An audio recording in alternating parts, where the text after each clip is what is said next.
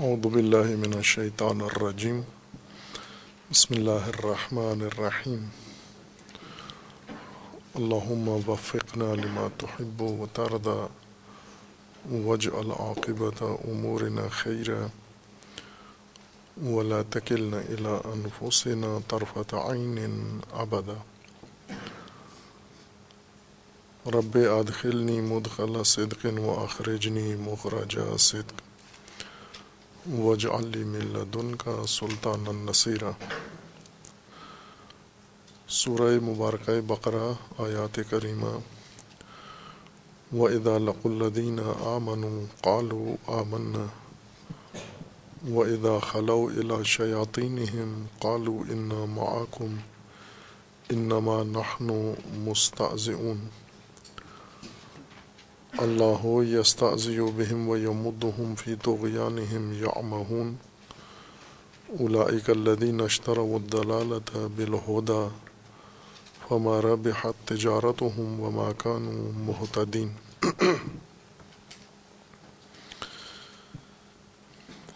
گروہ منافق یا طبقہ منافق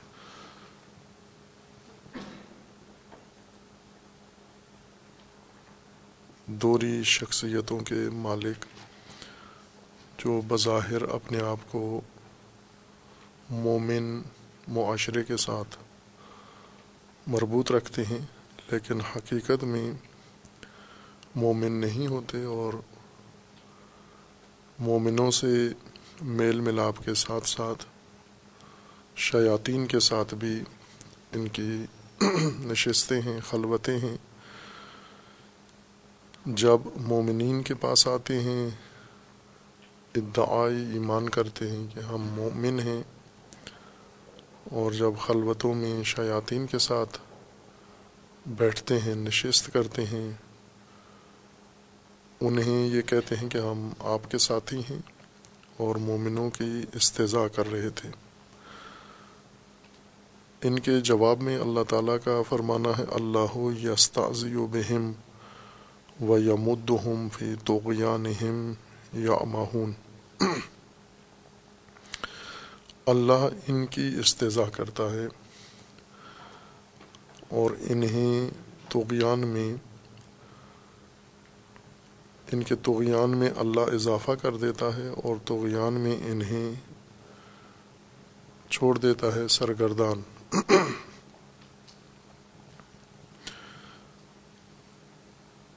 اللہ کی استضاء منافقین کے ساتھ، یہ مطلب انہی آیات کی طرح ہے جہاں بہت سارے ایسے اعمال جو حقیقتاً خالق کے اعمال ہیں، مخلوقات کے اعمال ہیں، انسان کے اعمال ہیں، وہ اللہ تبارک و تعالیٰ کی شان کے مطابق نہیں ہیں، لیکن نسبت اللہ تعالیٰ نے ان کو دی ہے اپنی ذات کی طرف کہ یہ اللہ کا فعل ہے اور اللہ کا کام ہے۔ جیسے مکر ہے کہ یہ مکر کرتے ہیں، اللہ بھی مکر کرتا ہے۔ یا جیسے اضلال ہے، ضلالت میں مق... کسی کو قرار دینا یا کسی کو گمراہ کرنا یا ذلت ہے، اللہ نے اپنی طرف نسبت دی ہے کہ اللہ عزت دیتا ہے اور اللہ ہی ذلت بھی دیتا ہے۔ اور اس طرح کے متعدد اعمال ہیں جو اللہ کی ذات کی طرف منسوب ہیں، لیکن یہ کسی بھی قاعدے کے تحت افعال الہی شمار نہیں ہوتے۔ اس لیے مفسرین اس قسم کے مواقع پر جہاں اعمال و افعال خلق اللہ کی طرف منسوب کیے جاتے ہیں، وہاں ایک الجھن میں پڑ جاتے ہیں کہ چونکہ قرآن کریم میں یہ اعمال منسوب ہیں اللہ کی طرف اور شاع نشان اللہ نہیں ہیں جو کہ مختص مخلوق کے ساتھ یہ کس طرح سے اللہ کی ذات کی طرف منسوب ہیں۔ بعض اعمال ایسے ہیں اوصاف جو اپنی ذات میں اچھی صفات ہیں، بری صفات میں شمار نہیں ہوتی نہ اعمال کبیہ میں سے ہیں۔ لیکن ہیں خلق کے اوصاف میں سے، مخلوق کی صفات میں سے ہیں۔ اور کچھ ایسے اعمال ہیں جو اپنی ذات میں اچھے اعمال بھی نہیں ہیں۔ جیسے استضاء ہے یا جیسے اضلال ہے یا جیسے مکر ہے۔ یہ اعمال قطع نظر اس کے کہ اعمال خلق ہیں، اپنی ذات میں صحیح، مثبت اعمال بھی نہیں ہیں، منفی ہیں یعنی خلق کے لیے بھی یہ اعمال عیب ہیں۔ معصیت ہیں، وہ گناہ ہیں، وہ ناروا اعمال میں شمار ہوتے ہیں۔ اگر مخلوق یہ کام کرے تو توبیخ کے قابل ہوتے ہیں، سرزنش ہوتی ہے۔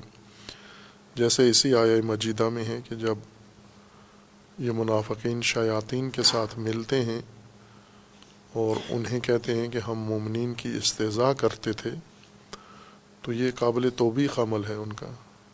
اب وہی کام اللہ کی طرف نسبت دیا جا رہا ہے کہ اللہ نے بھی ان کی استضاء کی ہے۔ یہ بھی استضاء کرتے ہیں مومنوں کی، اللہ کو ماننے والوں کی، اور اللہ ان کی استضاء کرتا ہے۔ پھر اس تفسیر میں اور اس توجی میں طولانی باسیں ہوئی ہیں۔ فراوان جو بجائے اس کے کہ خود مطلب کو حل کریں، مزید الجھنیں اور پیچیدگیاں، اس سے ایجاد ہو جاتی ہیں۔ قرآن کریم ایک جامع ہدایت کا نظام ہے اور اللہ تعالیٰ نے اس کو، اس نظام ہدایت کو نظام ہستی کے مطابق بنایا ہے۔ اگر نظام ہستی انسان کے لیے حل نہ ہو کہ اللہ نے نظام ہستی کیسے ترتیب دیا ہے، نظام ہدایت ناممکن ہے انسان کو سمجھ میں آ جائے۔ اور جب حقیقت اس نظام کی ہدایت کی انسان کو سمجھ میں نہ آئے وہ ہدایت کے بجائے گمراہی کا باعث بنتا ہے۔ جو بھی اللہ تعالیٰ نے قرآن کریم میں ذکر فرمایا ہے، اگر اس کے ہٹ کر اس کے خلاف انسان سمجھے، اس کو یا حامل کرے، اس کو یا تطبیق کرے کسی ایسے معنی پر، ایسی مراد پر جو اللہ تعالیٰ کی مد نظر نہیں ہے، مراد نہیں ہے یہ خود گمراہی ہے، یہ کافی ہے گمراہی کے لیے۔ ہر چند جو انسان سمجھا ہے، وہ غلط بات نہیں ہے اپنی ذات میں۔ لیکن چونکہ اللہ تعالیٰ نے یہ نہیں فرمایا، یہ مراد نہیں تھی۔ مراد کچھ اور تھی اور انسان نے کچھ اور سمجھا ہے۔ اس وجہ سے یہ خود بجائے خود گمراہی ہے۔ جیسے قرآن کریم کا فرمانا ہے کہ جب ایک آیت نازل ہوتی ہے تو جن کے دلوں میں ایمان ہے، ان کے ایمان میں اضافہ ہوتا ہے۔ اور جن کے دلوں میں بیماری ہے، ان کی گمراہی میں اضافہ ہوتا ہے۔ آیت قرآن سے۔ یہ گمراہیاں دو طرح کی ہیں۔ ایک گمراہی یہ ہے کہ جب کوئی آیت نازل ہوتی ہے، وہ اس کا انکار کرتے ہیں اور اس کے تکذیب کرتے ہیں اور اس کے برخلاف عمل کرتے ہیں۔ اور ایک گمراہی یہ ہے کہ اس آیت کے اندر جو کچھ بیان ہو رہا ہے، اسے چھوڑ کر کچھ اور سمجھ رہے ہیں اس آیت سے۔ ہر چند جو مطلب سمجھ رہے ہیں، وہ غلط نہیں ہے وہ درست بات ہے۔ لیکن اس آیت میں یہ مراد نہیں تھی۔ مراد کچھ اور ہے اللہ تعالیٰ کی۔ تو یہ بھی گمراہی ہی کے زمرے میں آتا ہے۔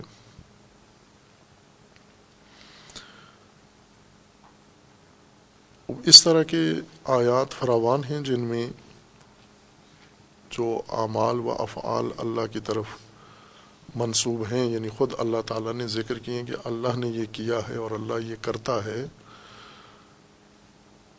وہ اللہ تعالیٰ کے شاع نشان نہیں ہیں۔ چونکہ اللہ نے اپنی طرف منسوب کیے ہیں تو انکار نہیں کر سکتے۔ کہ یہ فعل اللہ نہیں ہے، اللہ تعالیٰ کے افعال و اعمال میں سے نہیں ہے یہ بھی غلط ہے۔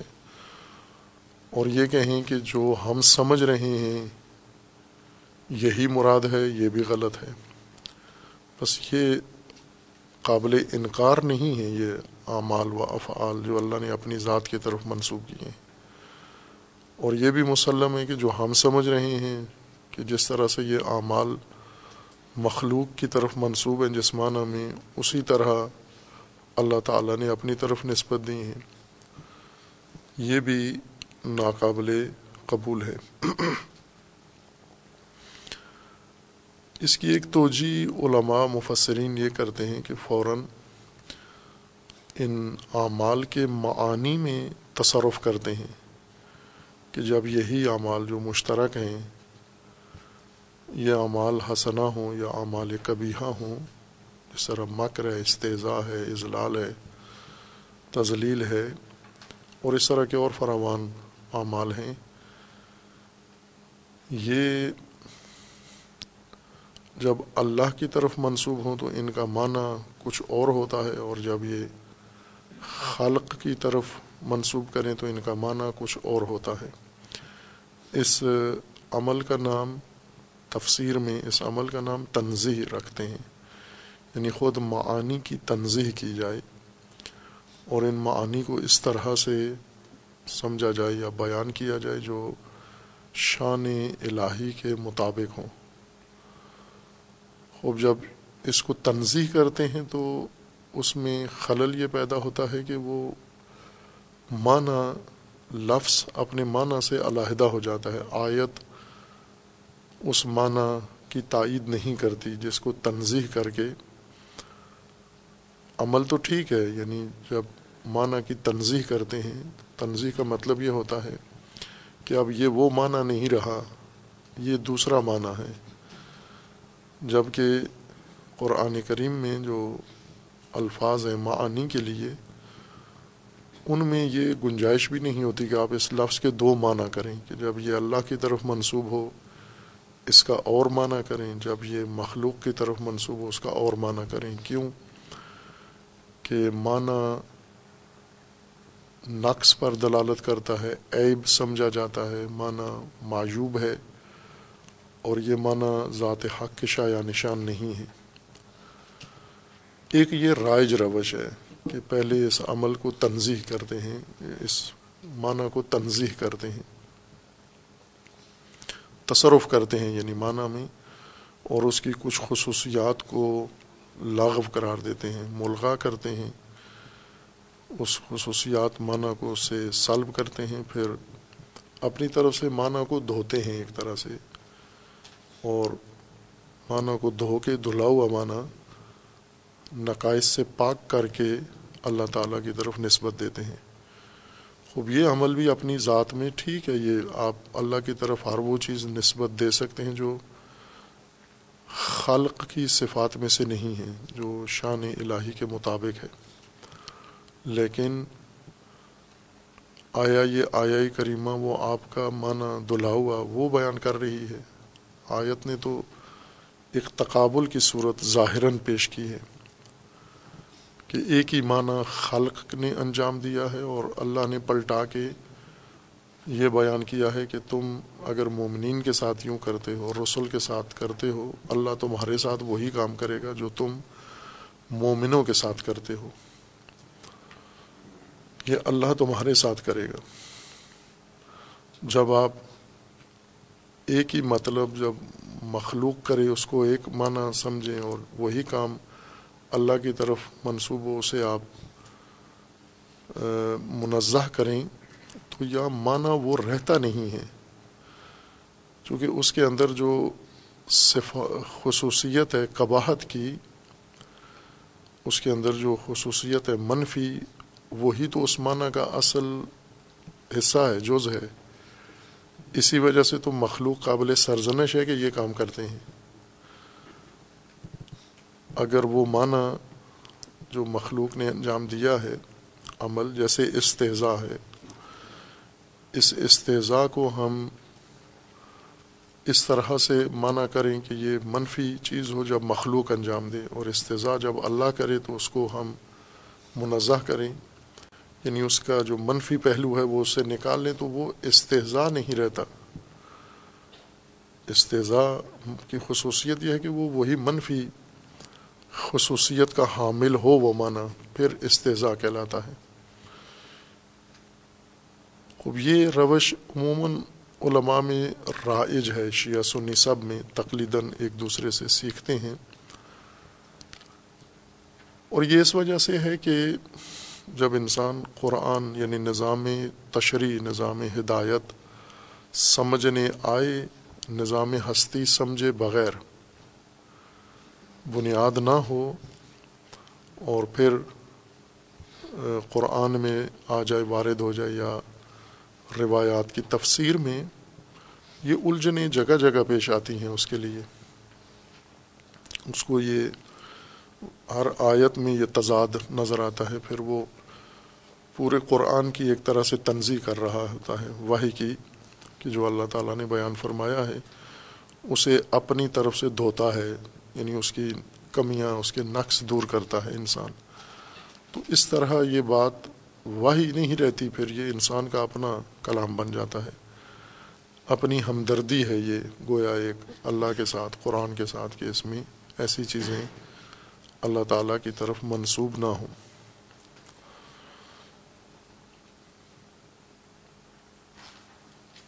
چونکہ نظام ہستی جب ہم سمجھیں، اصل ہستی کو سمجھیں اور پھر ہستی سے جو نظام تشکیل پایا ہے، تو پھر یہ امور خود حل شدہ ہیں۔ کوئی انسان کے ذہن میں ایسا سوال ہی اٹھتا ہی نہیں ہے کہ یہاں کوئی الجھن محسوس ہوتی ہو انسان کو کہ کوئی اللہ کی طرف ایسی ناپسندیدہ صفت منسوب ہو رہی ہے۔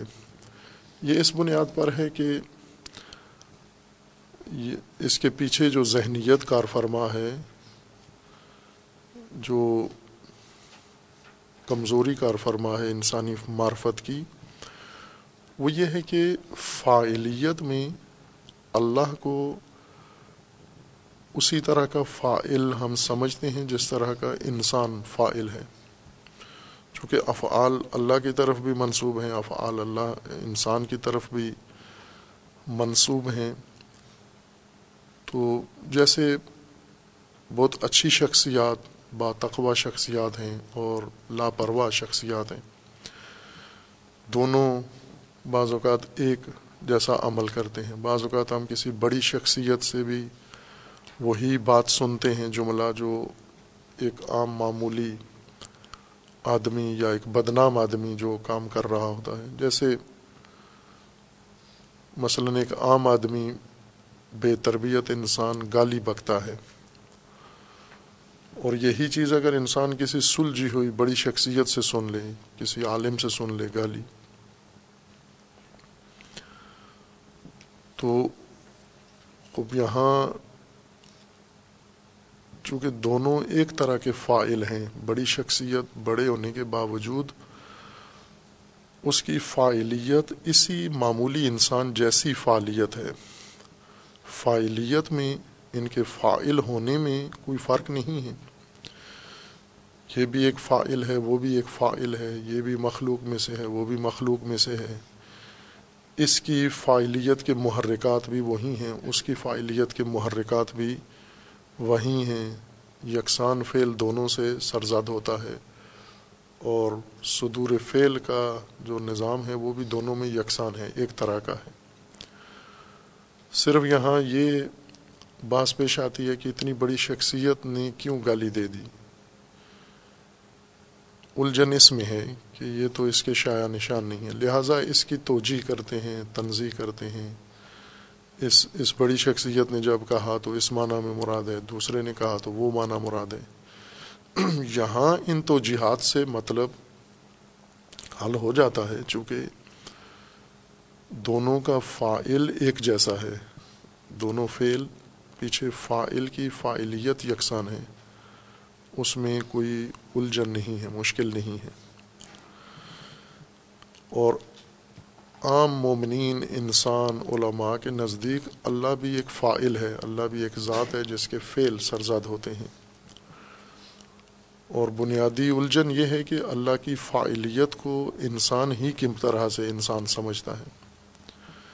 یعنی محرکات اللہ کے فائل ہونے کے بالکل ایسے ہی ہیں، ہو بہو جیسے ایک عام انسان کوئی کام کر رہا ہے، اسی طرح سے اللہ کی ذات بھی فائل ہے اور اللہ سے بھی افعال سرزد ہو رہے ہیں۔ اور فعل کے صدور کے جو مراحل ہیں، وہ بھی اسی جیسے ہیں جو انسان کے اندر طے ہوتے ہیں۔ یہ سب مخمصہ اس الجھن سے پیدا ہوتا ہے کہ اللہ کو اللہ تعالیٰ کی ذات کے بارے میں جو مفروضہ ہے، فرضیہ ہے، وہی غلط ہے۔ جس طرح بعض علماء نے ذکر کیا ہے کہ اگر ہم مومنین کے توحید کو کریدیں اندر سے جا کر، تو وہ جس کو یہ اللہ کہتے ہیں اپنے ذہن میں، اپنے دل میں، وہ ایک بڑی مخلوق ہے، ایک منزہ مخلوق ہی ہے۔ ایک طاقتور مخلوق ہے۔ فرق مخلوق اور اللہ میں یہ ہے کہ طاقت اس کی زیادہ ہے، مخلوق سے احاطہ زیادہ ہے، علم زیادہ ہے۔ بس فرق فرق اس کثرت و قلت کا ہے۔ باقی کوئی فرق نہیں کرتے۔ باقی تمام حیثیتیں مخلوق کی وہ خالق کے لیے قائل ہیں۔ خالق کو اس طرح سے سمجھتے ہیں۔ مثلا یہ ایک ہر انسان کے ذہن کے اندر یہ تصور موجود ہے کہ اللہ کے لیے کسی نہ کسی ظرف و مکان کو ذہن میں لحاظ کرتے ہیں کہ اللہ کی ذات کہاں ہے۔ اب یہ وہ الجھن ہے جس سے انسان یہیں سے دور ہو جاتا ہے، حقیقت سے جب اپنے ذہن سے یہ تصویر بناتا ہے، جیسے بعض ملحدین نے اعتراض کیا ہے، اس کو خطیبوں نے اور طرح سے جواب دیا ہے، فلاسفہ نے اور طرح سے جواب دیا ہے۔ بعض مغربی ملحدین نے یہ ان کے تبصروں میں کتابوں کے اندر ہے کہ لوگ یہ سمجھتے ہیں کہ اللہ نے انسان کو پیدا کیا ہے، اللہ نے ان کو پیدا کیا ہے۔ ان کا یہ کہنا ہے کہ انسانوں نے اللہ کو پیدا کیا ہے۔ انسانوں نے ذہنوں میں یہ تصویر انسانوں کی بنی ہوئی ہے۔ وہ انسان کو کہتے ہیں کہ یہ خالق ہے نوز باللہ، اللہ کے۔ خوب، جب یہ عام خطیبوں کی زبان میں یہ بات آتی ہے تو وہ اس کو کفر، شرک کر کے اور فوراً فتویٰ دے دیتے ہیں۔ لیکن جب یہ کسی فیلسوف حکیم کو یہ جملہ ملتا ہے تو وہ اس کو یہ جو عام تصور ہے لوگوں کا اللہ کی ذات کے بارے میں، عامیانہ، وہ کہتے ہیں کہ وہ یہی مراد ہے ان کی کہ اکثر ذہنوں میں جیسے امام باقر علیہ السلاۃ وسلام سے مروی حدیث کے اندر ہے۔ کہ جو بھی آپ اپنی ذہنی دقتوں کے ساتھ اللہ کی ذہنی تصویر بناتے ہو، یہ اللہ نہیں ہے جو تمہارے ذہنوں میں مفہوم و تصور ہے۔ یہ تمہاری اپنی مخلوق ہے، یہ تمہاری اپنی بنائی ہوئی تصویر ہے۔ تم خود خالق ہو اس کے، یہ نہیں ہے خالق تمہارے لیے۔ یا جیسے بعض روایات میں ہے کہ کچھ لوگ ہیں جو لفظ کو اللہ مانتے ہیں اور حرف کی عبادت کرتے ہیں۔ کچھ ایسے ہیں جو معنی کی عبادت کرتے ہیں، مفہوم کی عبادت کرتے ہیں۔ یہ دونوں شرک ہیں، یہ یہ خدا سے دوری ہے۔ یہ یہ اللہ نہیں ہے، نہ یہ لفظ اللہ لفظ اللہ اللہ ہے اور نہ اس کا معنی و مفہوم اللہ ہے جو تمہارے ذہنوں میں ہے۔ حضرت امام باقر علیہ السلام فرماتے ہیں کہ یہ تو تمہاری اپنی تخلیق کردہ ذہنیت ہے۔ مخلوق ہے تمہاری تمہاری جیسی ہے۔ کل ما میز تو منہ بے ادق معانی ہا فہوا مخلوق القم مثلکم، جو تم اپنی ذہنی دقتوں سے جو مفہوم اللہ کا بناتے ہو ذہنوں میں، یہ تمہاری اپنی مخلوق ہے، تمہاری طرح ہی ہے۔ یعنی ممکنات میں سے ہے، مخلوقات میں سے ہے، تمہارے اپنے افعال میں سے ہے۔ تو وہ جو لوگ کہتے ہیں کہ انسان خالق ہے اللہ کا، وہ اس تناظر میں لیں تو بات درست ہے۔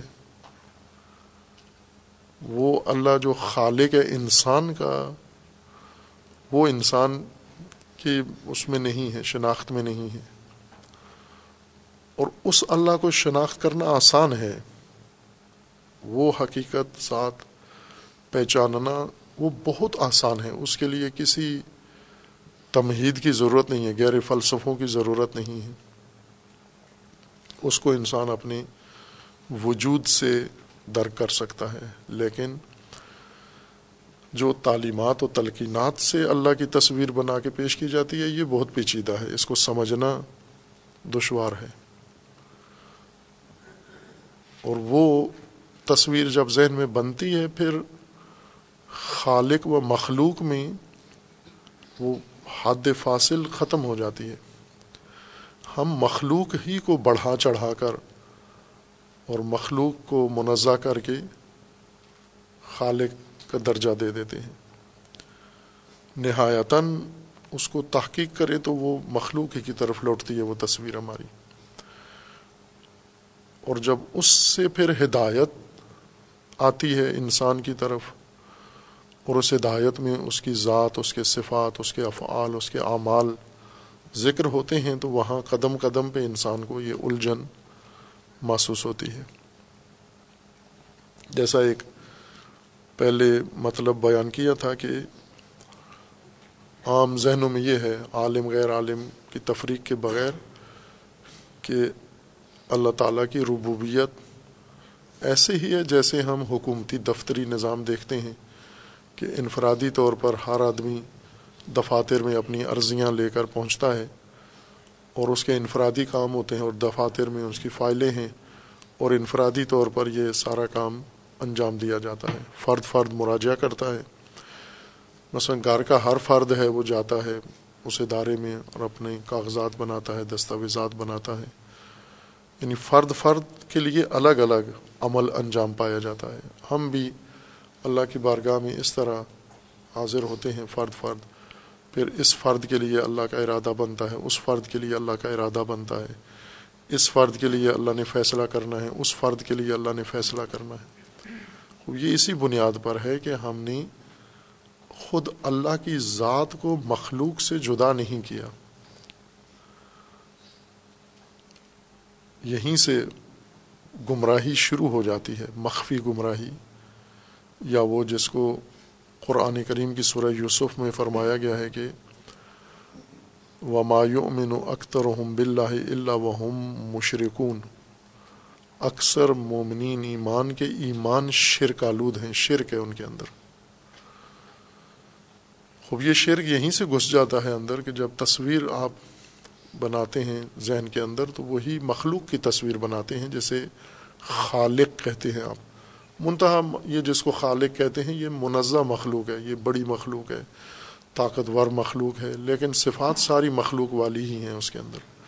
یعنی دوسرے لفظوں میں اللہ اور خلق میں یہ فرق ہے کہ خلق کمزور اور ضعیف مخلوق کو کہتے ہیں، اللہ ایک طاقتور اور قوت و غذاف کا فرق ہے، باقی کسی چیز کا فرق نہیں ہے۔ اور یہیں سے بنیاد خراب ہو جاتی ہے۔ اللہ کی ذات اصل ہستی اللہ کی ذات ہے، اصل ہستی۔ اللہ نور و سماوات والارض، وہ سماوات و عرض کا نور ہستی، وہ اللہ کی ذات ہے۔ خود ہستی اللہ ہے۔ نہ کہ اس ہستی کی ایک خاص شکل کا نام اللہ ہے۔ اس ہستی کے ایک خاص تعین کا نام اللہ ہے، اس ہستی کے ایک روپ کا نام، اس شکل کا نام اللہ ہے۔ خود اصل ہستی اللہ کی ذات ہے۔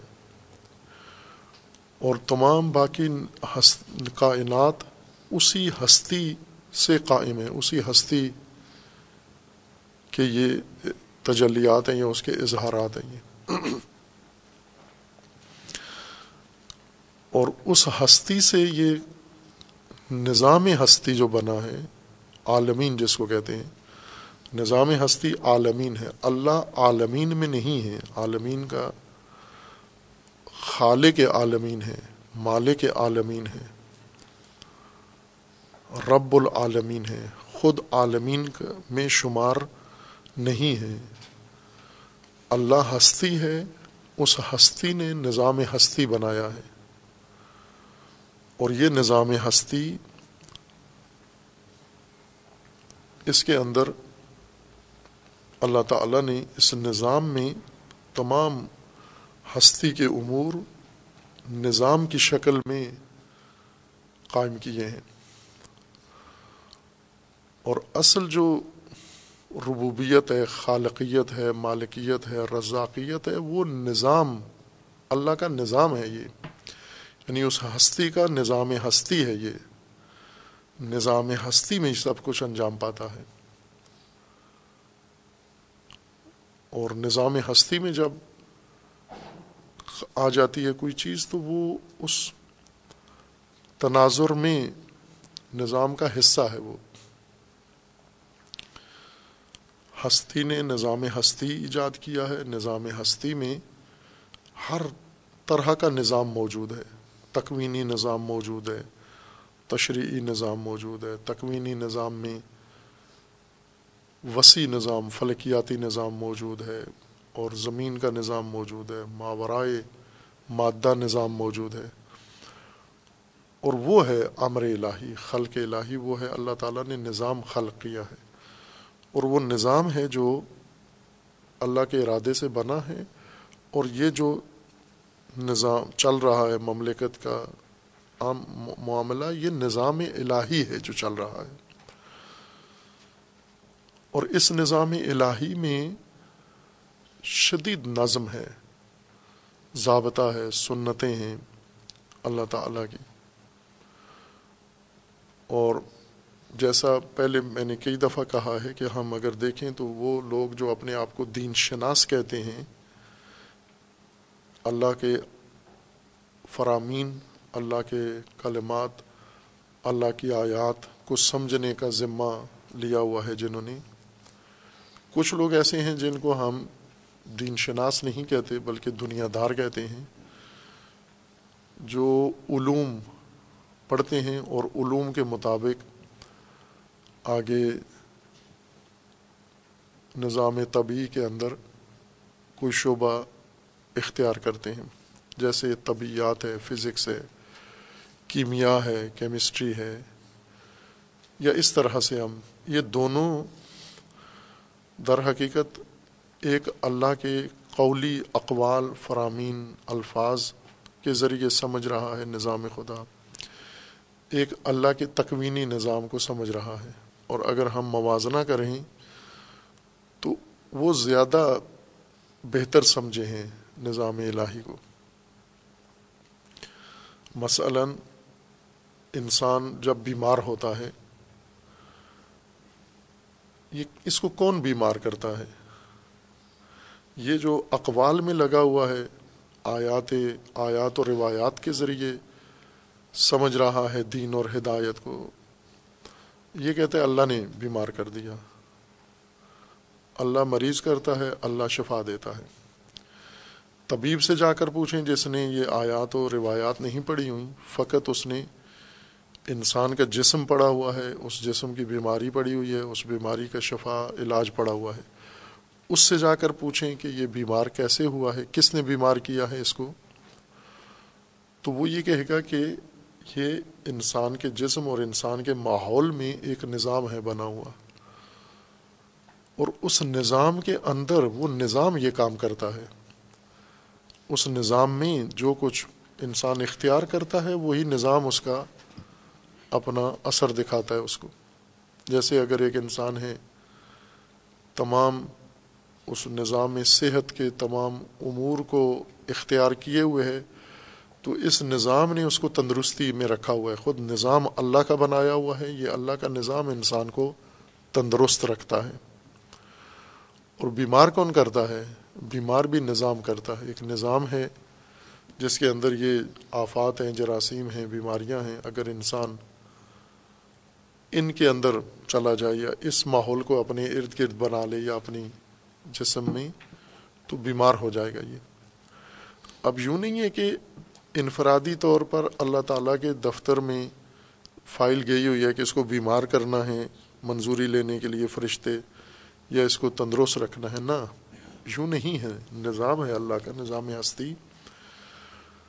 اس نظام ہستی نے خود اپنا کام کرنا ہے۔ وہ نظام دونوں کام کر رہا ہے۔ وہ سلامتی بھی لوگوں کو دے رہا ہے، وہ بیماری بھی دونوں کو دے رہا ہے۔ اور اس میں شفا بھی ہے، اس نظام کے اندر ہے۔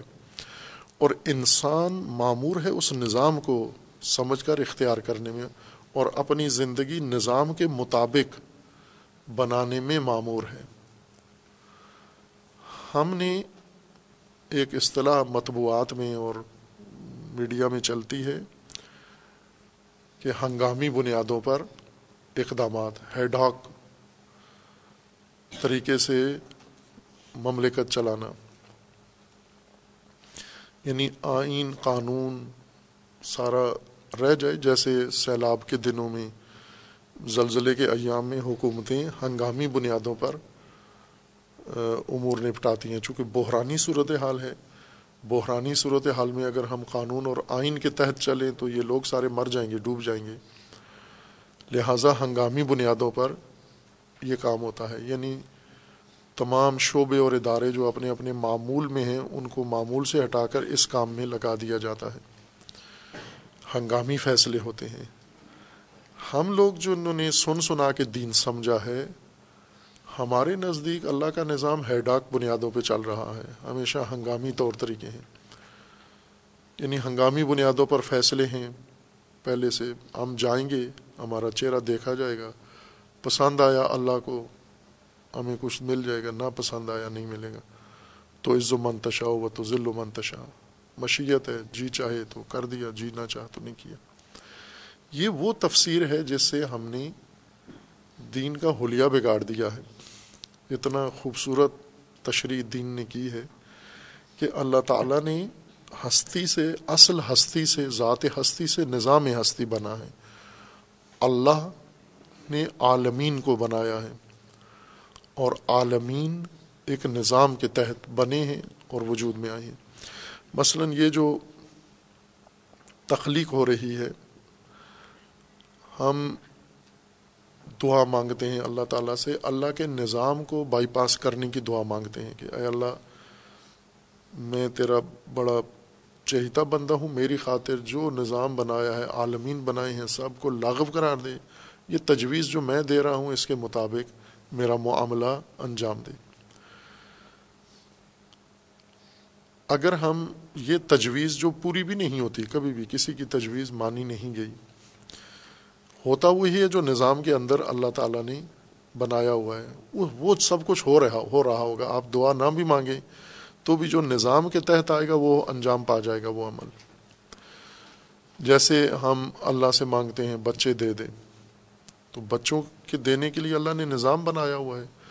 اس نظام میں اگر ہیں آپ اس نظام کے ساتھ، ہم آہنگ ہیں اور نظام کو سمجھ کے اس نظام کو آپ نے اپنا لیا ہے یا آج کی زبان میں اپلائی کر لیا ہے اللہ کے نظام کو تو ویسے ہو جائے گا۔ آپ ایک کمپیوٹر کو سامنے رکھیں، کمپیوٹر میں اندر ایک نظام بنا ہوا ہے۔ سسٹم نظام ہی کو کہتے ہیں۔ سسٹم ہے۔ اس سسٹم کے اندر ہر چیز طے شدہ ہے۔ جو طے شدہ ہے وہی آپ کر سکتے ہیں۔ وہاں آپ ہٹ کر کچھ بھی نہیں کر سکتے۔ جو طے شدہ نظام میں فیڈ ہوا ہوا ہے کمپیوٹر کے اندر، وہی کام آپ کر سکتے ہیں۔ آپ اس سے ہٹ کر کوئی اور اس میں حرکت انجام دے یا آرزو رکھیں تو یہ آپ کی آرزو ہے، یہ آپ کی طرف پلٹ کے آ جائیں گی جو اس میں بنا ہوا ہے، چل رہا ہے، آپ کو اس کو سمجھ کر اس کے مطابق اپنے آپ کو کرنا ہوگا۔ یہ کام آپ کر سکتے ہیں، چونکہ کمپیوٹر نظام سسٹم انسان بنا رہا ہے، آپ نیا نظام بنا لیں۔ اس نظام میں الٹے کام نہیں کر سکتے۔ نیا نظام بنا سکتے ہیں آپ۔ لیکن جو بنا ہوا ہے اس میں آپ وہی کر سکتے ہیں جو نظام کے اندر منظور شدہ ہے۔ آپ کو وہی کرنا ہوگا۔ کمپیوٹر انسانوں کے لیے بنا ہے، لیکن نظام کے ساتھ بنا ہوا ہے۔ وہ جو کچھ اس نظام میں ڈال دیا گیا ہے، رکھ دیا گیا ہے، انسانوں نے وہی چیزیں وہاں انجام دینی ہیں۔ اور سسٹم نے انسانوں کے لیے وہی کرنا ہے جو نظام اس سسٹم کے اندر رکھ دیا گیا ہے۔ اگر انسان چاہتا ہے کہ یہ کافی نہیں ہے، میں نے اس سے آگے کچھ اور کرنا ہے، تو آپ کو یہ نظام چھوڑنا ہوگا، نیا نظام بنائیں۔ اور چونکہ کمپیوٹر کا نظام انسان بناتا ہے، لہٰذا انجینئر کو اپنا تقاضا درخواست دے کے نیا نظام بنوا لیتا ہے، پھر اپنے من کے کام وہاں کرتا ہے۔ کائنات کا بھی اسی طرح اللہ نے نظام بنایا وہ نظام کے تحت کائنات چل رہی ہے۔ اور انسان کو اس نظام میں، کائنات میں، عالمین میں اللہ نے پیدا کیا ہے۔ اور انسان کو وہ نظام سمجھا دیا ہے۔ یہ نظام اس طرح سے چل رہا ہے۔ اور تو نے اپنے آپ کو اللہ کے نظام کے ساتھ ہم آہنگ کرنا ہے۔ نہ کہ اللہ کے نظام کے مقابلے میں جانا ہے۔ خوب، اس نظام میں اگر آپ جائیں گے، اس نظام میں دونوں صورتیں ہیں۔ آپ جو چاہتے ہیں مثبت اہداف، مقاصد، وہ بھی اسی نظام کے ذریعے آپ کو ملیں گے۔ جو کچھ آپ کے ساتھ نا مطلوب ناپسندیدہ جو کچھ ہو رہا ہے، وہ بھی اسی نظام کی وجہ سے ہو رہا ہے۔ اور اس وجہ سے ہو رہا ہے چونکہ آپ نے پورا نظام سمجھا نہیں کہ آپ کو کیا کرنا چاہیے تھا، اور اس نظام کے اندر ہی عمل اور عمل کا رد رد عمل بھی ہے، عکس العمل بھی ہے۔ اسی نظام کا حصہ ہے یہ سب کچھ۔ کہ آپ یہ کام کریں گے، اس کا رد عمل بھی ہوگا۔ آپ یہ کام کریں گے، اس کا ایک نتیجہ بھی ہوگا۔ حتمن آپ جو بھی کریں گے، اس کا ایک اثر بھی آپ کو دیکھنا پڑے گا۔ نہ یہ کہ آپ اللہ نے جو نظام بنا دیا ہے یعنی اسباب کو نتائج کے ساتھ اللہ تعالیٰ نے مرتبط کر دیا ہے، جوڑ دیا ہے گرا لگا دی ہے۔ اس طرح سے کہ ان دونوں کو کوئی جدا نہیں کر سکتا۔ یہ سبب ہے، یہ اس کا نتیجہ ہے۔ اور انسانوں کو اس نظام میں اسباب و نتائج کے نظام میں رکھ دیا ہے۔ اور سمجھا دیا ہے کہ یہ اسباب ہیں اور ان کے یہ نتائج ہیں۔ ان اسباب اور ان نتائج میں ہر سبب کا ایک نتیجہ ہے۔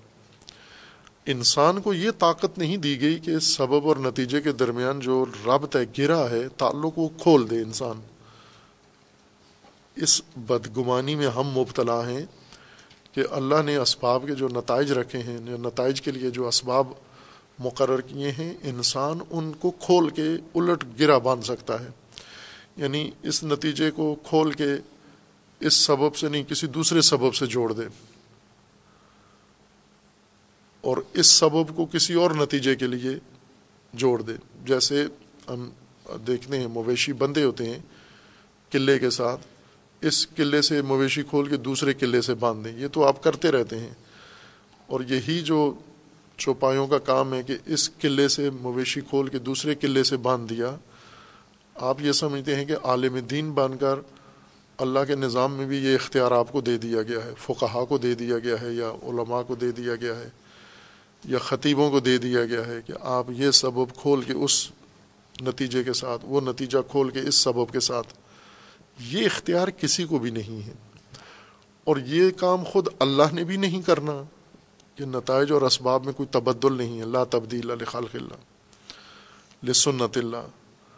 اس میں کوئی تغیر بھی نہیں ہے، اس میں کوئی تبدل بھی نہیں ہے۔ جو مقرر ہو گیا ہے، وہی رہے گا۔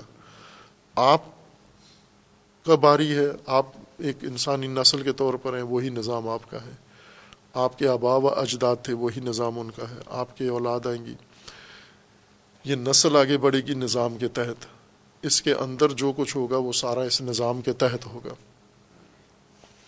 جب اس نظام کے تحت ہوگا، تو انسان جو کچھ کرے گا، اس کا ایک نتیجہ حتمن اس کے سامنے موجود ہوگا۔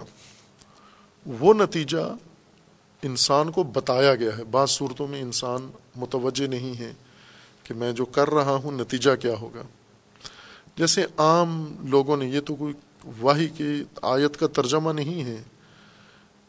یہ ایک عام عامیانہ محاورہ ہے یعنی لوگوں کا مشاہدہ ہے اور لوگوں کا تجربہ ہے کہ جو کسی دوسرے کے لیے کنواں کھودتا ہے، اس میں خود گرتا ہے۔ یہ ایک عام عامیانہ محاورہ ہے۔ عام لوگوں نے، دیہاتی ان پڑھ لوگوں نے بنایا ہوا ہے یہ محاورہ۔ کسی آسمانی کتاب میں یہ آیت نہیں اتری اور کسی روایت میں نہیں ہے اور کسی فیلسوف نے بھی یہ قانون نہیں بنایا۔ یہ عام لوگوں کا زندگی کا مشاہدہ ہے کہ انہوں نے دیکھا ہے جو کسی کے لیے کنواں کھودتا ہے، اس میں خود گرتا ہے۔ خوب یہ کیوں ایسے ہوتا ہے؟ کنواں تو انسان دوسرے کے لیے کھودتا ہے، خود کیوں گرتا ہے؟ یہ ہے وجہ۔ کہ یہ ایک نظام ہے اللہ کا بنایا ہوا کہ آپ جو کرو گے، اس کا نتیجہ بھی بھگتو گے آپ۔ جو کچھ کرنا ہے آپ نے۔ جو راستہ آپ نے اختیار کرنا ہے، وہی آپ کو نتیجہ ملے گا۔ جو آپ نے قدم اٹھانا ہے، اس کا نتیجہ آپ کو ملنا ہے۔ ایک طے شدہ نتیجہ ہے۔ اختیار آپ کا ہے کہ آپ نے اس سبب کو اختیار کرنا ہے، اس انداز کی زندگی اختیار کرنی ہے، اس نہج پر، طرز پر چلنا ہے۔ اگر چلو گے، نتیجہ وہی ہوگا جو طے شدہ اس کے اندر موجود ہے۔ یہ ناممکن ہے کہ آپ سبب کو ہی اختیار کریں اور نتیجہ کوئی اور توقع رکھیں، دعاؤں کے ذریعے، تعویذوں کے ذریعے، منتوں کے ذریعے اور عبادتوں کے ذریعے نتیجے بدل دیں۔ یہ ناممکن ہے۔ یہ آپ کو اس نظام کو اپنانا ہے۔ یہ اطاعت ہے۔ یہ اطاعت اللہ ہے، الہ جو نظام کا مالک ہے، اس نے نظام بنایا ہے، اس نظام کے مطابق زندگی گزارنا یہ اطاعت ہے۔ اس کو سمجھنا اور اس کے مطابق زندگی گزارنا اطاعت ہے یہ۔ خوب، اس تفسیر کی روشنی میں اگر ہم نظام ہستی کا یہ معنی کریں کہ تمام کائنات اور انسان بشمول انسان کے سب کچھ نظام کے تحت ہو رہا ہے۔ علیحدہ سے انفرادی طور پر کسی کی کوئی فائل علیحدہ نہیں ہے، کسی کے پاس نہیں ہے۔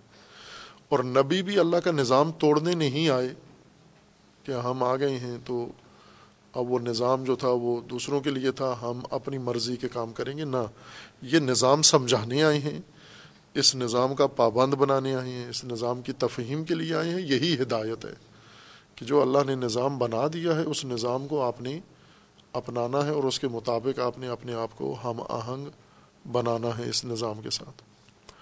خوب، اس نظام کے اندر یہ تمام اعمال اب روشن ہو جاتے ہیں کہ منافقانہ زندگی انسان گزارے دھوکھا دھوکھا کی زندگی۔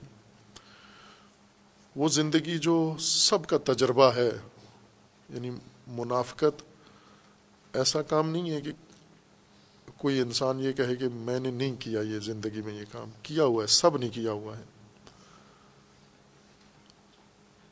یہ دوغلا پن کیا ہے؟ ظاہر کچھ تھے، ہم کیا کچھ اور ہے۔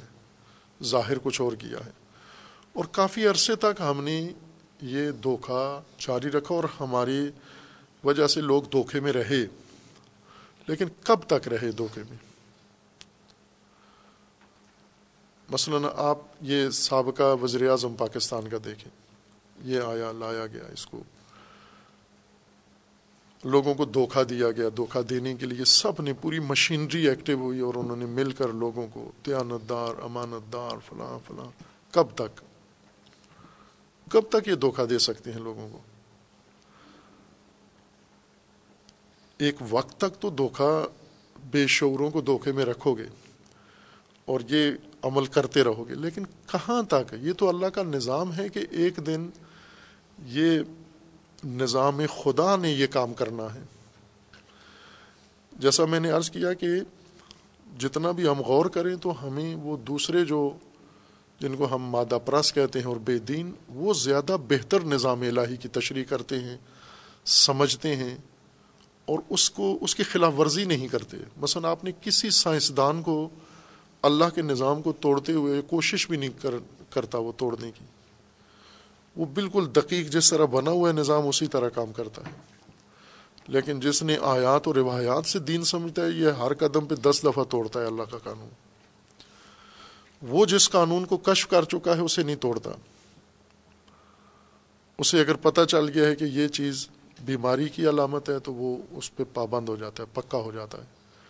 وہ جب ایک چیز کشف کر لیتا ہے کہ طبیعت میں یہ قانون ہے، فزکس میں یہ قانون ہے کیمسٹری کا یہ قانون ہے، ترکیب اجسام کا یہ قانون ہے، اجسام کے بنانے کا یہ قانون ہے، توڑنے کا یہ قانون ہے، تو وہ پھر اس کو پکا باندھ لیتا ہے، اسی کی بنیاد پر کارخانے بناتا ہے، اسی کی بنیاد پر تجارت کرتا ہے، اسی کی بنیاد پر فیکٹریاں لگاتا ہے۔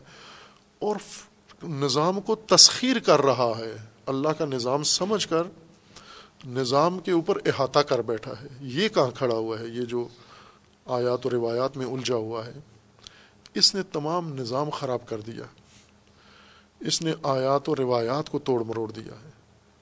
اس نے جو سمجھا ہے، اس کے تحت اس نے معجزے کر کے دکھائے ہیں۔ اس نے آج دیکھیں کیا ہے۔ جہاز چل رہے ہیں، راکٹ چل رہے ہیں، فلکیات پہ کر رہے ہیں۔ مواصلات میں دیکھیں آپ۔ آپ اگر سو سال پہلے یہ سو سال سے بھی پہلے پہلے تیس، چالیس سال پہلے کسی کو کہتے کہ میں یہاں بیٹھے بیٹھے ابھی دنیا کے اس کونے پہ ابھی کال ملا سکتا ہوں، کوئی سوچنے کے لیے تیار نہیں تھا۔ لیکن یہ کر دکھایا انہوں نے۔ کیونکہ اللہ کا نظام ہے، یہ شعائیں، یہ ویوز یہ صوتی شعائیں، یہ اللہ کے نظام کا حصہ اللہ نے بنایا ہوا تھا یہ نظام۔ انہوں نے محنت کر کے یہ نظام کشف کر لیا، سمجھ لیا، اسی نظام سے کمپیوٹر بنا لیا، اسی نظام سے مواصلات بنا لی، اسی نظام سے مشینریاں بنا لی، اسی نظام سے زمین و کائنات ساری تسخیر کر لی ہے چونکہ جس نظام کو سمجھے ہیں، اس نظام پہ خیانت نہیں کی، پھر اس کو توڑا نہیں، اس کو ہیر پھیر نہیں کیا تعریف نہیں کی اس کی۔ یہ نہیں کہا کہ قانون اگر صوتی شعاؤں کا یہ قانون ہے تو ہم اس کو کسی اور طرح سے تبدیل کر دیں۔ یہ حرکت نہیں کی، منافقت نہیں کی انہوں نے۔ یہ اس طبقے نے کیا ہے۔ اس نے نہیں کیا۔ خوب، یہ جو ہم ملحدین کو دیکھیں، جو وہ ملحد ہوئے ہیں، یہ جو ہماری تفسیر ہے دین کی تشریح، اس کا انکار کیا ہے انہوں نے۔ اللہ کے نظام کا انکار نہیں کیا۔ ہم نے جو کچھ دین سمجھ کر پیش کیا ہے، اس کو انہوں نے نہیں مانا، قبول نہیں کیا۔ اسے کہا کہ یہ ممکن ہے، من گڑھ تو ممکن ہے، فلاں۔ اس کے اوپر ہر بات کی انہوں نے۔ لیکن جو اللہ نے نظام بنایا ہے اور انہوں نے اس نظام میں زندگی گزاری اور دیکھا ہے، جو سمجھ میں آیا ہے، اس کو انہوں نے انکار نہیں کیا۔ مثلا یہ جو مادیت کی منطق میں، جدلی منطق میں جو تشریح کی ہے انہوں نے، مادی طریقے سے، کائنات، مادی کائنات کی تشریح کی ہے۔ اور اس منطق کے ڈائلیکٹک کو جو انہوں نے بیان کیا ہے، اس کے تحت ان کا یہ کہنا ہے کہ مثلا یہ کارل مارکس کی تشریح ہے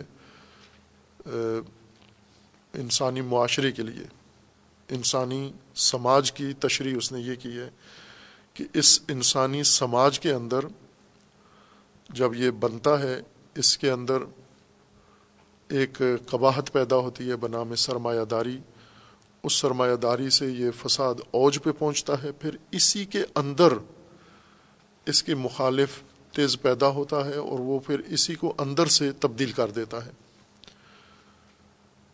یہ تاریخ اس طرح سے چل رہی ہے، ایک نظام کے ساتھ تاریخ چل رہی ہے کہ تاریخ بتاتی ہے کہ یہ اگر کام ہوا ہے تو حتمن اسی تاریخ کے اندر اسی یا زمانہ طولانی ہوگا یا مختصر ہوگا، لیکن یہ تحول ضرور آئے گا اس میں۔ اس نے اپنے، اس نے تو اللہ پر، اللہ کی معرفت نہیں تھی، اپنے طور پر اس نے تاریخ کو پڑھا جس طرح سائنسدان اللہ کے ذریعے نہیں فزکس کو پڑھتا سائنسدانوں کی تفہیم سے پڑھتا ہے۔ کارل مارکس نے سوسائٹی کو معاشرے کو قرآن یا آسمانی کتابوں کے تناظر میں نہیں پڑھا۔ اس نے اپنے مشاہدات سے دیکھا اور دیکھا کہ تاریخ یہی بتاتی ہے۔ کہ جب ایک معاشرہ تشکیل پاتا ہے، اس معاشرے کے اندر بہت سارے صورتیں پیدا ہوتی ہیں۔ ان صورتوں میں کچھ ناقابل قبول ہوتی ہیں۔ ان صورتوں کو جب اوج ملتا ہے، تقویت ہوتی ہے، تو ان کے اندر ہی ان کے دشمن پیدا ہوتے ہیں اور ان کو پلٹ دیتے ہیں۔ اور یہ تاریخ کا ایک تسلسل ہے، دھارا ہے یہ۔ یہ بات اپنی جگہ مسلم ہے۔ یہ قرآن بھی یہی بیان کرتا ہے کہ یہ ہے۔ اگر ہم یہ تعویلات، تلقینات، تقلیدات چھوڑ کے صرف علامہ اقبال کے بقول کے اہل مدرسہ نے جس کو تیری نظروں سے چھپا کے رکھا ہے، اللہ نے کتاب ہستی میں اس کو کھول کے بیان کر دیا ہے۔ یعنی ان کتابوں میں جو کتمان کیا گیا ہے حق کا، وہ اللہ کی کتاب میں سب کچھ کھلا پڑا ہوا ہے۔ اس میں کوئی چیز اللہ نے کتمان نہیں کی، چھپائی نہیں ہے، ہر ایک کے لیے کھول کے رکھ دیا ہے۔ تو جو انسانوں کی کتابوں سے گیا ہے، وہ الجھن میں پڑا رہا، لیکن جو سیدھا گیا کتاب الہی میں، اسے ساری بات سمجھ میں آ گئی ہے۔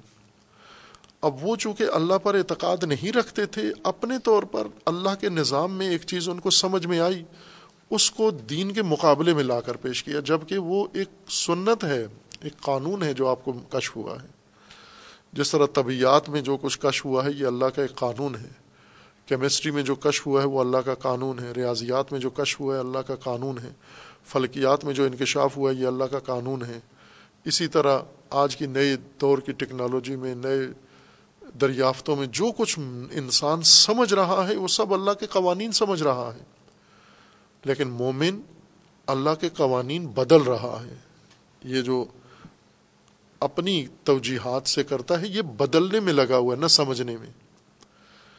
اس لیے اس نے صحیح تصویر بھی نہیں قائم کر سکی نظام ہستی کی۔ اگر یہ بھی اسی طرح کشف کرتا نظام ہستی کے کائنات کے اصول۔ مثلا، کارل مارکس اگر سوشیالوجی پڑھ کے اور سماجی سنتیں کشف کر سکتا ہے، تو ایک مومن قرآن پڑھ کے اس طرف کیوں نہیں متوجہ ہوتا کہ جب کسی معاشرے کے اندر ایمانی معاشرہ پیدا ہوتا ہے، اس میں منافقت بھی حتمی ہے؟ حتمن منافق پیدا ہوں گے۔ یہ منافق، یہ طبقہ سماج کا یہ گروہ، یہ اس طرح سے اپنی تدبیریں کرے گا۔ اور یہ جتنی تدبیریں کرے گا، ان ساری تدبیروں کا نتیجہ خود اسی کو بھگتنا ہوگا۔ یہ قانون ہے اللہ کا، معاشرتی نظام کے لیے، اللہ انسانی نظام کے لیے۔ جس طرح طبی نظام کے لیے قانون ہے، اس میں بھی قانون ہے اللہ تعالیٰ کا۔ کہ جو یہ قدم اٹھائے گا مثلا جو بھی استحضا کرے گا استحضا ہوگا۔ من استضا استوزیا من ظالما ظلما جیسی کرو گے ویسی بھرو گے۔ یہ تو ایک یونیورسل نظام ہے۔ اور اللہ کا بنایا ہوا نظام ہے۔ جو کرو گے وہ بھگتو گے آپ۔ جو کاشت کرو گے وہ کاٹو گے حتمن کاٹو گے۔ یہ محاورے قرآن سے نہیں لیے گئے۔ یہ لوگوں کے مشاہدے ہیں کہ جو کرو گے وہ بھرو گے، جو کاشت کرو گے وہ کاٹو گے۔ یہ نظام ہے اللہ تعالیٰ کا۔ اس نظام کے تحت اگر ایک شخص ہے جس نے ذلت کاشت کی ہے، ذلت کے اسباب سارے اختیار کیے ہیں، آخر میں ذلیل ہوا ہے، تو یوں تو نہیں کہ اللہ نے انتقامن بدلے میں اس کو ذلیل کر دیا ہے۔ یعنی جو کباہت یہ کر رہا تھا، وہی اللہ کو بھی طرف نسبت دے دی۔ ان آیات کے اندر یوں کرتے ہیں، مفسرین کے انسان کو اور اللہ کو آمنے سامنے کھڑا کر دیتے ہیں۔ جیسے انسان آپس میں کبھی کبھی انسان کہتا ہے، میں یوں کروں گا، دوسرا کہتا ہے، تو ایسا کر کے دیکھ، میں تیرے ساتھ ایسا کر دوں گا۔ تو یہ اللہ اور انسان کی جنگ ہمیں قرآن میں دکھاتے ہیں مفسرین، کہ اللہ نے کہا ہے کہ اگر تم یہ کرو گے، میں یوں کر دوں گا۔ اور پھر انہوں نے ایسے کیا، اللہ نے ایسا کر دیا۔ چونکہ اللہ کا زور زیادہ تھا۔ یعنی اللہ کو ہمیشہ مخلوق سے ٹکراتا ہوا، مخلوق سے لڑتا ہوا، مخلوق کے مد مقابل اللہ کو رکھا ہوا ہے۔ یہ تو نہیں ہے اللہ۔ یہ تو اللہ نہیں ہے جو دائمن مخلوق سے ٹکرا رہا ہے۔ قدم قدم پہ مخلوق اور اللہ کی لڑائی ہو رہی ہے آپس میں۔ یہ تو نہیں ہے اللہ۔ کہاں ذکر کیا ہے قرآن نے اس طرح؟ یہ جو قرآن کریم میں ہے کہ مخلوق کے لیے، انسانوں کے لیے کہ اگر تم استضاء کرو گے، استضاء ہوگے تم۔ خوب، یہ کون کرے گا استضاء؟ یہ اللہ کا نظام ہے۔ اس میں خود استضاء ہو جاؤ گے تم۔ وہی منستازہ استوزیا اس کا یہی ہے کہ انہوں نے کہا کہ انما نخن مستاز ہوں ادھر ہے اللہ یستازی و بہم۔ اب یہ بات اس طرح کیوں بیان کی گئی کہ اللہ یستازی و بہم؟ اس لیے کہ انسان جس فہم کا مالک ہے، اس میں اس کو اسی کی زبان میں بات سمجھانی ہوتی ہے۔ مثلا آپ ایک چھوٹے بچے کو یہ سمجھاتے ہیں کہ کوئی شخص ہے، چوری کرتا ہے، کوئی جرم کرتا ہے معاشرے میں، چھوٹے بچے کو ہم نے سمجھانا ہے، جو ابھی بالغ نہیں ہوا، ابھی تین چار سال کی عمر میں ہے یا اس سے کچھ بڑا ہے۔ پورے طور پر نظام نہیں سمجھتا۔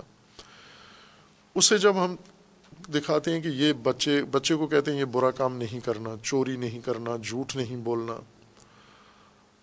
خوب چوری نہیں کرنا، جھوٹ نہیں بولنا، اسے ہم فوراً حوالہ دیتے ہیں کہ اگر تو نے جھوٹ بولا تو اللہ تمہیں پکڑے گا، سزا دے گا۔ ہم اس کو اس طرح سے سمجھاتے ہیں اور یہ بات وہ سمجھ لیتا ہے، چونکہ اللہ کا تصور اس کے ذہن میں ہے کہ میں اللہ کی بارگاہ میں پکڑا جاؤں گا جی۔ لیکن اگر خود بچہ کرتا ہے، مثلا جھوٹ بولتا ہے، پھر اس کا جھوٹ کھل جاتا ہے۔ اور جب جھوٹ اس کا کھلتا ہے، بچہ رسوا ہوتا ہے بچوں کے اندر اسکول میں، محلے میں۔ تو اگر اسے یہ کہیں کہ یہ تھا، یہ اللہ نہیں کیا، چونکہ یہ اللہ نے نظام بنایا ہوا کہ جو بھی یہ کام کرے گا، اس کے ساتھ یہ ہوگا۔ کون کرے گا؟ نہ کہ اللہ نے خود کام کاج چھوڑ کے آ کے اسے انسان کو سبق سکھانا ہے۔ ٹھہر تجھے میں سبق سکھاتا ہوں۔ اس طرح ہم نے خالق اور رب اور اللہ کو آپس میں جنگ کی حالت میں پیش کیا کہ قدم قدم پر اللہ مخلوق کے ساتھ اس بندے کے ساتھ بھی ٹکرا رہا ہے، اس بندے کے ساتھ بھی ٹکرا رہا ہے۔ وہ ایک نظام ہے اللہ کا۔ اس نظام کے اندر بندے خود اپنے ساتھ یہ سب کچھ کر رہے ہیں۔ اور یہ جو کچھ ان کے ساتھ ہو رہا ہے، جو مثبت ہے، وہ بھی نظام الہی ہے، جو ان کے ساتھ منفی جو کچھ ہو رہا ہے، وہ بھی ان کا اپنا رد عمل ہے۔ اپنے عمل کا رد عمل ہے، جو یہیں پر بھگت رہے ہیں اور عمر بھر بھگتتے رہیں گے اور اپنی زندگی میں، اس زندگی کے بعد بھی اس کو بھگتیں گے یہ۔ بس یہ تمام آیات کہ ماکارو و ماکار اللہ یا اللہ یستازی و بہم، اللہ کی استضاء یعنی تمسخر، یہ تمسخر اڑاتے ہیں مومنین کا، اللہ ان کا تمسخر اڑاتا ہے۔ یعنی اللہ نے نظام ایسا بنایا ہوا ہے کہ جو کسی کا تمسخر اڑاتا ہے، وہ خود اس کا تمسخر ہو جاتا ہے۔ اللہ نے کوئی ایسا کھلا میدان کسی کو نہیں دیا ہوا کہ اس پہ تو جا، آخر تک جا، تجھے کچھ بھی نہیں ہوگا، گرم ہوا بھی نہیں لگے گی۔ ایسا تو نظام نہیں ہے۔ صرف اللہ نے یہ فرمایا کہ کسی کے ساتھ آج یہ ہونا ہے، کسی کے ساتھ کل ہونا ہے۔ کسی کو مہلت ملے گی اور وہ بھی اس کے اپنے، مہلت والے بھی ان کے اپنے طریقہ کار پر ہے کہ انہوں نے گناہ کا یا معصیت کا انداز ایسا اپنایا ہے کہ جس میں تھوڑی مہلت ملے گی انہیں۔ جیسے ایک آدمی ہے، وہ غلط غذا کھاتا ہے، نشہ کرتا ہے، اس کو مہلت ملے گی۔ سزا تک مہلت ملے گی، چونکہ دھیرے دھیرے اس نے اثر کرنا ہے نشے نے۔ ایک زہر کھاتا ہے، اس کو نہیں ملے گی مہلت۔ چونکہ کچھ اسباب ایسے ہیں جن کے اندر مہلت شامل ہے کہ یہ سلو ہے، سلو پائزن ہے، یہ فوری اثر کرنے والی چیز ہے۔ تو جس نے فوری اثر والا سبب اپنایا، فوراً نتیجہ لے لے گا۔ جس نے دھیرے دھیرے والا سبب اپنایا، دھیرے دھیرے اس کو نتیجہ ملے گا۔ یعنی یہ بھی انفرادی فیصلے نہیں ہیں، بلکہ نظام الہی میں یہ طے شدہ ہے۔ قضاء و قدر یہی ہے۔ تقدیر اسی کو کہتے ہیں اللہ تعالیٰ کی طرف سے۔ یہی مقدرات انسان ہیں کہ اللہ نے اسباب اور نظام نتائج بنا دیے ہیں، ان کو آپس میں جوڑ دیا ہے۔ انسانوں کو شعور دے کر، تعلیم دے کر، آگاہی دے کر اس نظام کے اندر ایجاد کیا ہے کہ تم اس نظام کو سمجھ کر، اس نظام کے اندر زندگی گزارو۔ لہذا جو تم اختیار کرو گے، وہی تمہارا آخر میں انجام ہوگا۔ نہ کہ اللہ تعالیٰ نے اس طرح جیسے ہم نے تفسیر کر کے رکھا ہوا ہے کہ فرد فرد کے ساتھ الجھا ہوا ہے اللہ۔ ہر آدمی کے ساتھ، ہر آدمی کے ساتھ۔ ہر آدمی کے ساتھ اللہ کا کوئی نہ کوئی معاملہ، کوئی نہ کوئی ان بن بنی ہوئی ہے۔ یہ تو اللہ نہیں ہے بھائی۔ یہ تو رب نہیں ہے جس جس کو آپ نے اس طرح سے الجھا دیا ہے۔ فرد فرد کے ساتھ ان بن ہو گئی ہے اللہ تعالیٰ کی۔ کل کائنات میں اللہ راضی کس سے ہے؟ انبیاء سے۔ بس، باقی سب سے ناراض۔ یہ تو اللہ نہیں ہے۔ اللہ ہستی ہے۔ اور اللہ ہستی جو ہے، اصل ہستی اس کا نظام ہستی ہے۔ اور جو کچھ ہو رہا ہے، وہ نظام ہستی ہے، سارا چل رہا ہے۔ اس ہستی کا مالک وہ ہے پیچھے۔ اور اس ہستی میں اللہ تعالیٰ نے اس مخلوق کے لیے سب کچھ فراہم کیا ہوا ہے۔ انہیں آگاہی بھی دے دی ہے، انہیں ہدایت بھی دے دی ہے، انہیں راستے مقرر بھی کر دیے انہیں راستے سمجھا بھی دیے دکھا بھی دیے ہیں۔ اور پھر انہیں آزاد چھوڑ دیا ہے کہ اس فہم و فراست و شعور کے ساتھ اور اس ہدایت و تعلیم و تربیت کے ساتھ اب جو راستہ اپنانا ہے ہوگا تمہارے ساتھ وہی۔ سماجی رویے اسی طرح ہیں، انفرادی رویے اسی طرح ہیں۔ آپ خود انفرادی طور پر منافق بنو گے، منافقت آپ کی شخصیت بن جائے گی۔ اور جو منافقوں کے ساتھ ہوتا ہے، وہی آپ کے ساتھ ہوگا۔ مشرق بنو گے، جو مشرق کے ساتھ ہوتا ہے، وہ یعنی نظام جو کرتا ہے، نظام میں جو طے ہے، جیسے آپ کمپیوٹر سسٹم میں جاتے ہو، اس کے اندر کوئی چیز آپ ڈالتے ہو، وہ وہی ہوگا، اس میں جو اس کے سسٹم کے اندر رکھا ہوا ہے۔ آپ یہ نہیں کہہ سکتے کہ میں کمپیوٹر کو کہتا کچھ اور ہوں، کرتا کچھ اور ہے۔ کمپیوٹر نے آپ کی نہیں ماننی، اس اپنے سسٹم کی ماننی ہے اس نے۔ آپ کو اس کے سسٹم کو اپنانا ہوگا۔ وہ نہیں آپ کے تابع، آپ کو سسٹم کے تابع ہونا ہے۔ نہ کہ سسٹم آپ کے تابع ہو۔ اللہ نے، اللہ کے نظام کے تابع آپ کو ہونا ہے۔ آپ نے اللہ کا نظام کو اپنے اتباع میں نہیں لینا۔ اس نے نہیں اتباع کرنی آپ کی۔ اللہ کا نظام بنایا ہوا ہے اور اللہ کے نظام کے تحت مملکت کا نظام جاری و ساری ہے۔ تمام کائنات تکوینی و تشریعی سماجی ہو یا تکوینی نظام ہو، ایک اصول ضابطے کے تحت چل رہا ہے۔ اگر ہم یہ بنیاد دین کی ٹھیک کر لیں جس طرح امیر المومن فتح اول الدین معرفت ہو پہلا دین، تمام دین۔ بعضوں نے یہ اول الدین معرفت ہو اس کی تشریح یہ کی ہے کہ یعنی اس کا کمال دین، اعلیٰ ترین دین یہی ہے کہ اللہ کی معرفت ہو۔ کامل ترین دین یہی ہے۔ بعضوں نے اس کو انحصار لیا ہے، اول الدین معرفت ہو یعنی سارا دین یہی ہے کہ اللہ کی معرفت حاصل ہو۔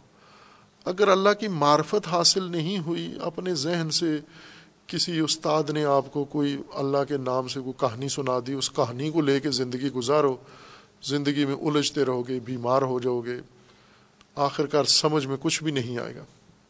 جیسے بہت سارے بڑے بڑے دانشوروں کے بارے میں ہے کہ آخری عمر میں جا کر اقرار کیا کہ ہم کچھ سمجھ میں نہیں آئے۔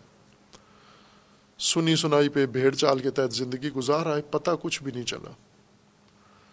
اتنا تو مشکل نہیں ہے یہ نظام، مشکل ہم نے خود اپنے لیے بنا لیا ہے۔ اگر اللہ نے ہمیں دو منبع دیے ہیں۔ وہ پڑھ لیں ہم ان تیسرے منبع سے تو ہم یعنی دوسروں کی لکھی ہوئی کتابیں، دوسروں کے بیانات، دوسروں کے خطبے، دوسروں کے تشریحات، یہ تو ہم مشغول ہیں۔ دو کتابیں ہیں جو نہیں کھولی ہم نے۔ ایک اپنی ذات و نفس کی کتاب، آیات انفوسی جہاں درج ہیں، اور ایک آیات آفاقی یعنی نظام ہستی۔ یہ دو کتابیں ہم نے بند رکھی ہوئی ہیں۔ اور جو انسانوں نے لکھی ہیں الجھنے وہ ساری ہم پڑھ کے حافظ بنے ہوئے ہیں اور الجھے ہوئے ہیں اور دوسروں کو بھی الجھا رہے ہیں۔ بات حل شدہ کوئی بھی نہیں ہے۔ ایک مسئلہ دین کا حل شدہ نہیں ہے۔ سب پیچیدگی در پیچیدگی ہے۔ بقول شیخ سعدی کے راہ عقل جوز پیچ در پیچ نیست۔ نزد عارفان جز خدا ہیچ نیست۔ توان گفتن این ربا حقیقت شناس۔ ولی خوردے گرند اہل قیاس۔ کہ پس این دی و دد بنی آدم و کیا ہے؟ جن و بنی آدم کیستن ہمیں ہر ہستن ز او کم ترن ز نام او نام ہستی برند بات تو حال ہے شیخ سعدی کے نزدیک۔ بات تو ٹھیک ہے، لیکن اہل قیاس کو بتائی نہیں جا سکتی یہ بات۔ خوردے میں گیرند خوردے گیرند اہل قیاس۔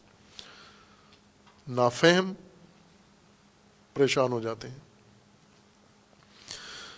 بس ہم ایک نظام الہی میں ہیں۔ یہ بات باور ایمان میں آ جائے کہ ہمیں اللہ نے ایک ایسے پلاٹ میں نہیں بیچ دیا جہاں کوئی نظام سسٹم نہیں ہے اور ہم ہیں اور اللہ پھر روز کا اللہ کے ساتھ جھگڑا اور قدم قدم پر اللہ انسانوں کے ساتھ الجھ رہا ہے۔ ہر انسان کے ساتھ الجھ رہا ہے۔ ہر انسان سے اللہ کی تو تو میں میں ہو رہی ہے، ہر انسان بگڑا ہوا ہے، اللہ ہر انسان سے ناراض ہے۔